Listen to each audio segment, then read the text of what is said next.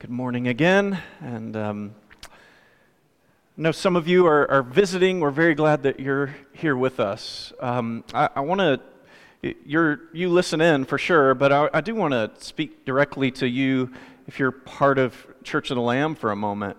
Um, I, I have this sense, there's always a danger that this is something I, you ate the day before, um, but I don't think that's it.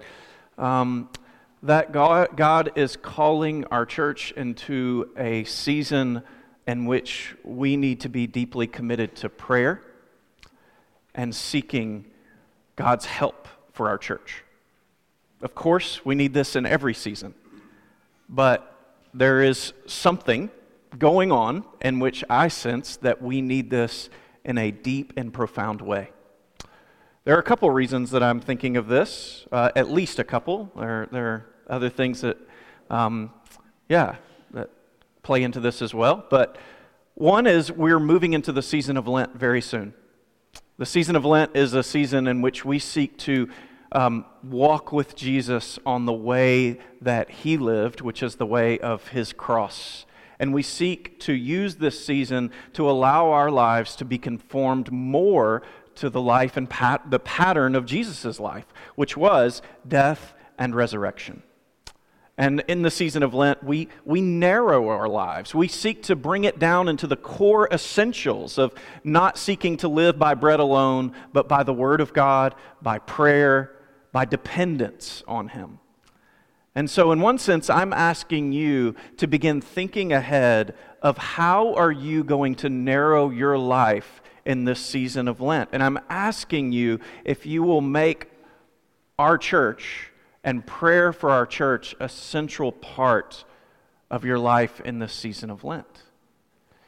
Another piece that I'm thinking about is that over the last couple of months, and Lois Shank, who's on our vestry, will speak to this more next week, our, our building team has been meeting a lot, every week to every other week. And in the next couple of months, they will be at a place where they will be will, able to share with our church a proposal for a really a, a first structure on our property. And here's what I want you to hear in this. The most important thing our church will ever do is not build structures. The most important thing our church will do is lay ourselves down for the life of the kingdom of God. That's what that's the most important thing we can do. But somehow we have to find the way that structures fit in with that. And that's a tricky thing. And whatever it is that we do, the proposal is going to be a number that it is going to be really hard for us to figure out God, how in the world are you going to make that work? And so I'm asking you if you will pray for us. Pray for our church that the Lord, the Holy Spirit, will help us find the way in all of this that He would have us to go, that we would not be defeated by fear, that we wouldn't be overcome with uh, some kind of selfish desire, but that we would be truly led by the work of the Holy Spirit and provided for. Like the children of Israel, were provided with manna from heaven, that Lord, the Lord would provide for us in His way and not our way. So I'm asking you, will you begin with me to pray for these things. That it's hard for me, too, to see the way forward in these things right now. Will you begin praying? Now, I want to share with you from this passage that um, I actually uh, preached on this a couple of years ago. Um, and it was just really meaningful to me. The Lord used this in my life. If you remember it, I'm just going to be impressed and I'm not going to feel bad about it at all. I'm just going to, that's great. But this is a, a story that the Lord has used in my life and continues to draw me into. So, this story of the disciples and of Peter is what you might call an archetypal story. What that means is it's not just a story that's for them, it's an example for the stages that we all go through over and over again in a life of faith. If you follow Jesus, you will go through stages like this in your life over and over and over again.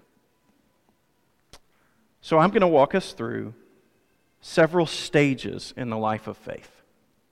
And here's the first stage we are sent by Jesus into a storm. We are sent by Jesus into a storm.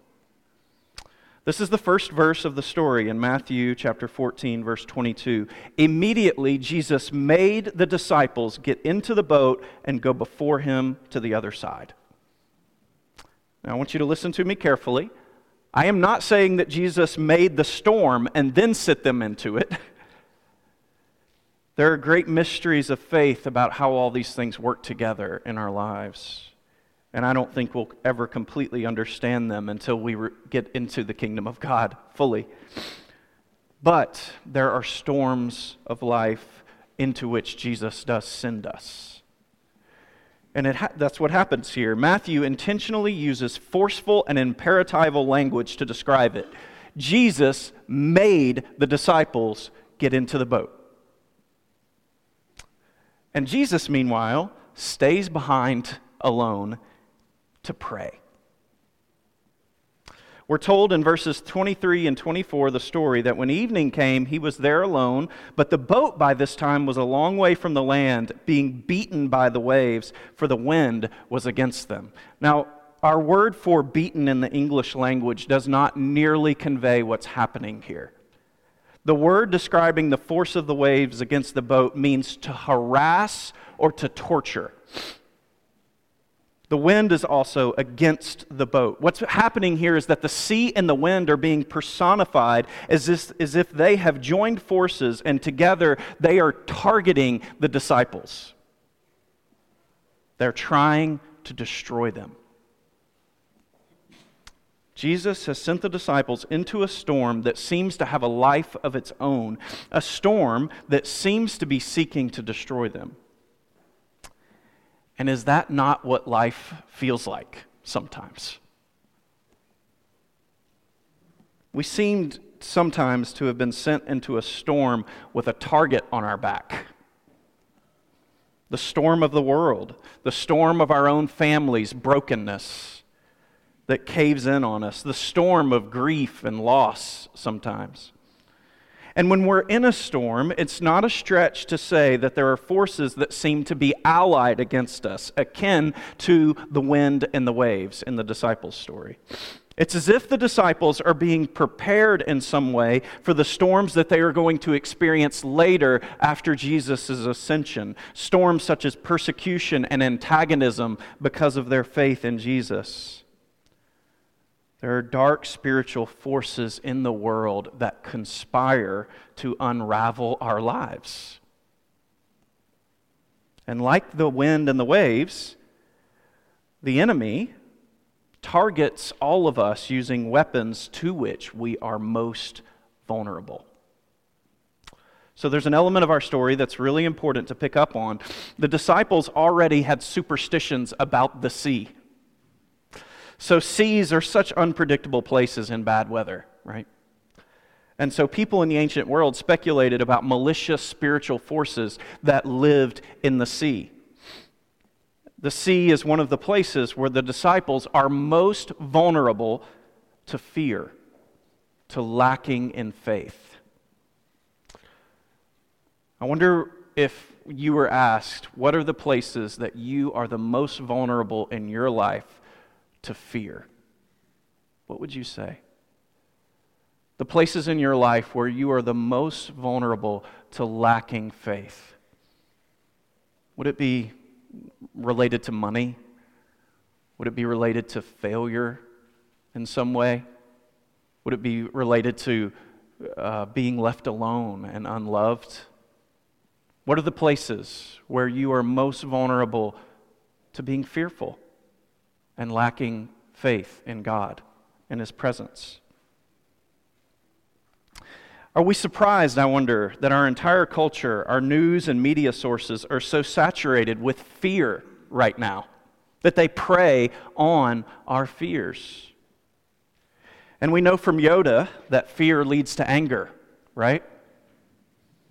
So perhaps even the anger that we see so widespread among us is only a symptom of a deeper spiritual malady that we all fall prey to fear.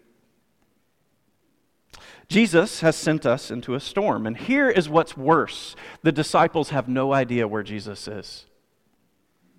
Remember, we're told that the boat it was, it was already being beaten by the waves by evening. Okay, the time frames are really important here. By evening, Jesus was alone, and the boat was being beaten by the waves, tortured, harassed.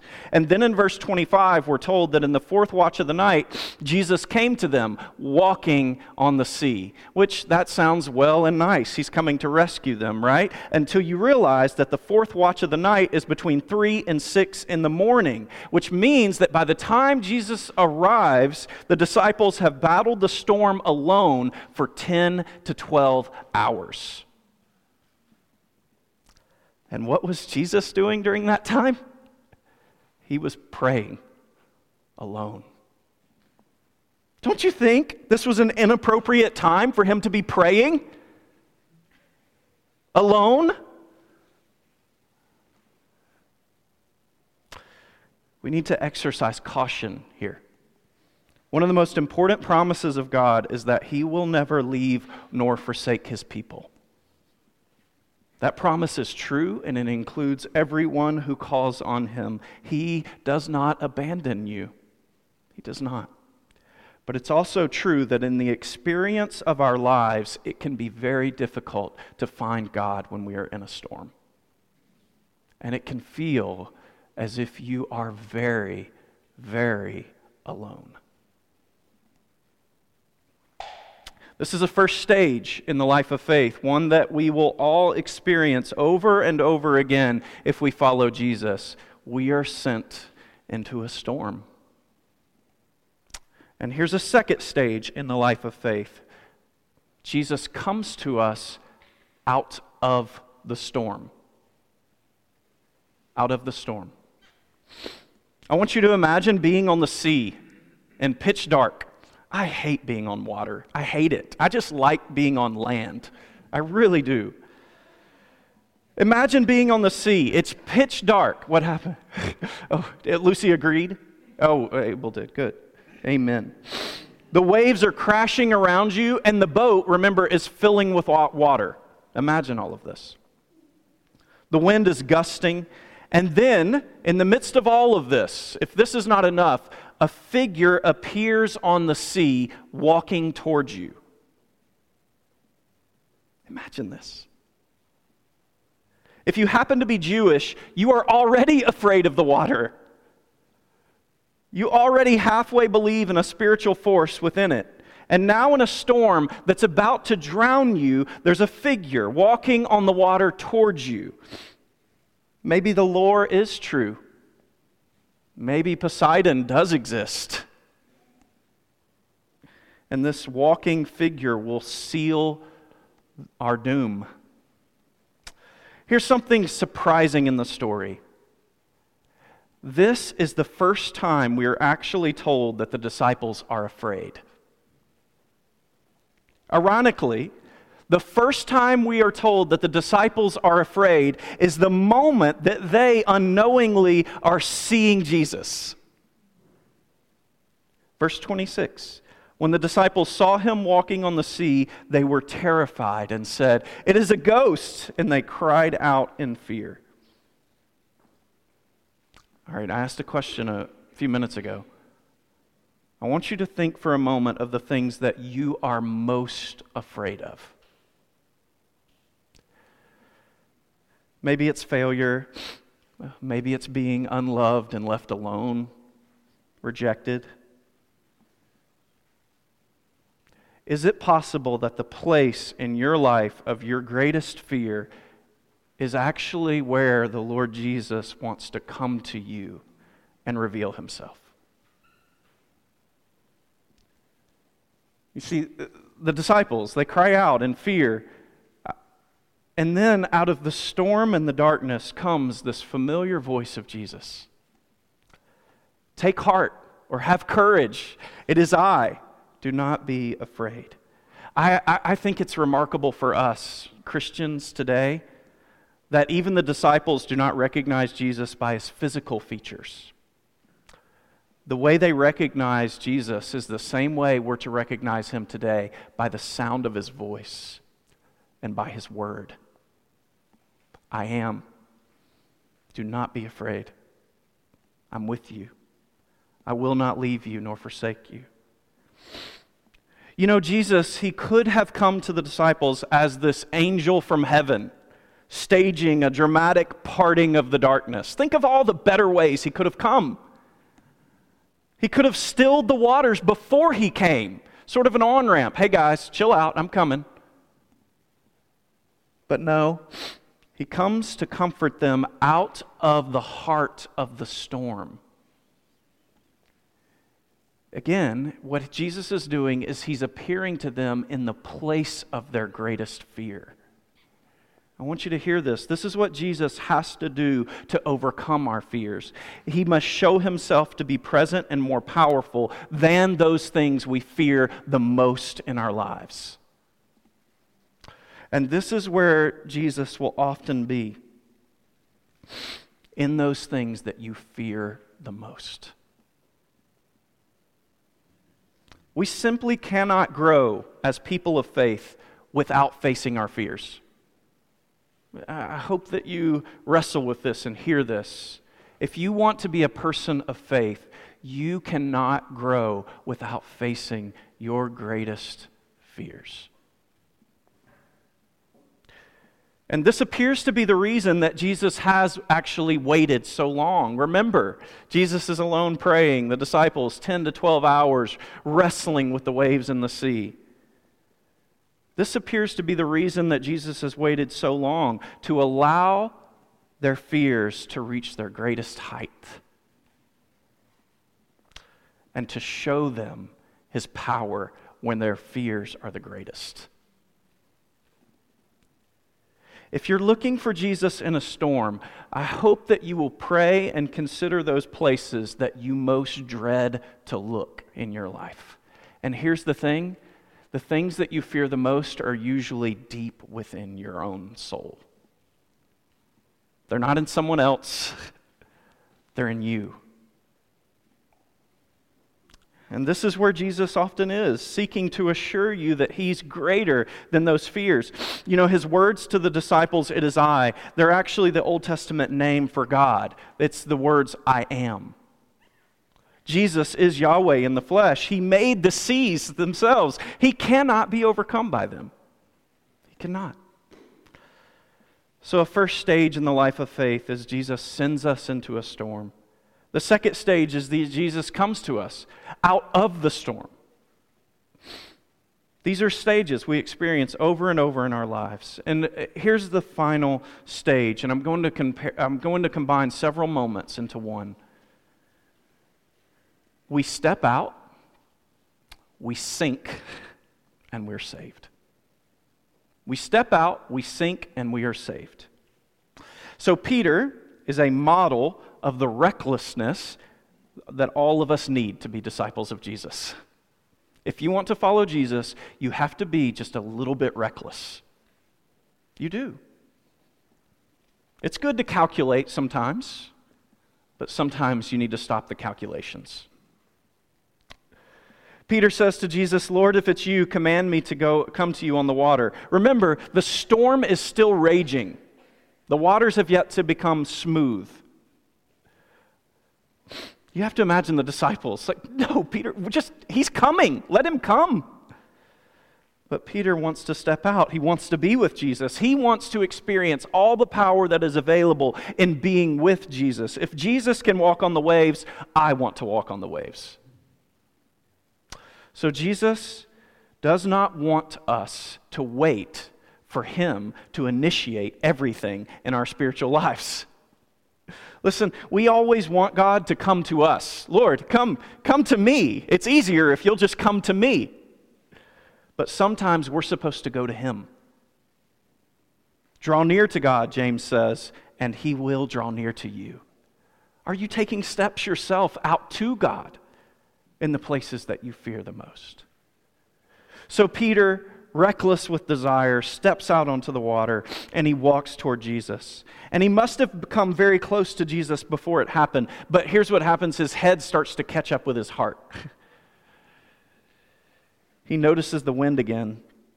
Fear creeps back and he starts to sink. And he's in the middle of thrashing waves. He, he was going to be lost in no time. The image here is that of sinking into an abyss. That's what's happening to Peter. Physically and spiritually, he will be lost if he's not saved. And this is the abyss to which all of us are in danger. All of us. And Peter cries out, Lord, save me. And Jesus, Yahweh in the flesh, in an act of physical and spiritual salvation, he grasps hold of Peter and pulls him out of the water. Now, I want to ask you, what did Peter lose in this whole situation? In the experience of stepping out, sinking, failing in a sense, and being saved, what did he lose? He lost nothing. In fact, he gained. He gained an opportunity to be saved by Jesus and to learn and to be able to testify to others that Jesus really can save us when we're sinking. And that this is who Jesus always has to be for us. You know, we can never grow to a point in our lives where we can call some, Jesus something that makes us feel better about ourselves. If Jesus is to be anything for us, he has to be our Savior. That's it.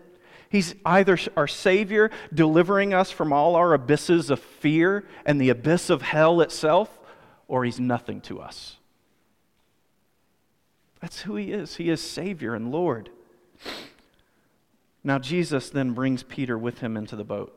And this, only at this moment, when Jesus brings Peter into the boat with him, does the water finally become still. It actually tells us that the water became weary. It was tired of fighting against God. It was going to lose. And at that moment, the boat actually becomes a church, and all the disciples worship. They worship. I want to make just three final observations, and we'll close, and these are going to be brief. As I said at the beginning, this story is not just about Peter, it's the story of all our lives. Jesus sends us into a storm, and then he comes to us from the midst of the storm. We step out toward him in faith. We become weak and fragile, and we sink, but we're saved over and over. Here's one observation Jesus, he doesn't just suggest it, he commands us not to fear. Fear not, it is I. The implication that Jesus makes is I forbid you to go on fearing for one more second. I forbid it. Stop being afraid. Human beings have been created not to drown in a vortex of fear, but to fall down before the majesty of the Savior who loves us so much and invites us to have life and joy in a communion of adoration. So I want to say to you personally and to us as a church, we should not be afraid. Do not be afraid. Also, the distance between us and the Lord Jesus is not a physical distance. Think about it. Peter, he was almost to Jesus, starts to sink. The, problem was not a physical distance between him and Jesus, the problem was a spiritual and emotional distance. The problem in our lives is not that we're distant from Jesus. He it will come as close to us as our own skin, closer to us than we are to ourselves. The problem is a spiritual distance, a fear. And He wants to save us from that. Do not be afraid. A second of observation And I mentioned this at the beginning. The things of the world do not have power over us in and of themselves. The only power they have over us is the power we give to them. The waves, they did not have ultimate power over the disciples or over Peter as long as their eyes were on Jesus. I wonder if you're giving the world power over you in some way. A power that really only belongs to God. And a final observation. This is Epiphany. This is the season in which the church reflects on its role to, to, to minister to the world, to announce the name of Jesus to our family and our friends and people do not, who do not know Jesus. And, and that's a scary thing sometimes to think about our role to take the name of Jesus to people around us. But Jesus is showing Peter in this story how he will bear witness to him in the world. And think about this Peter, in a sense, brings Jesus into the boat to the disciples. In a sense. But Jesus is actually carrying Peter. The only way Peter makes it back into the boat is because Jesus saves him. And here is what it will always look like for you to share the name and love of Jesus with people it's simply to humbly say, I needed him, and he saved me. It is in gratitude to acknowledge that God has loved you and cared for you and rescued you.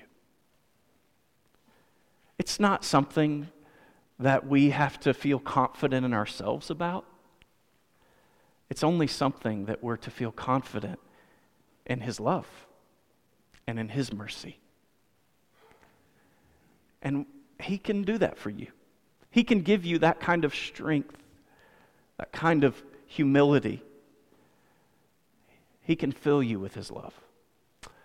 And so, Church of the Lamb, are we living in fear in any way? No matter what God calls us to do in the next six months, the fear should not stop us from doing anything. Are you trusting in Him? That He has called you to be an, His ambassador to others and to speak of His love towards you to those around you. It's in the name of the Father, Son, and the Holy Spirit. Amen.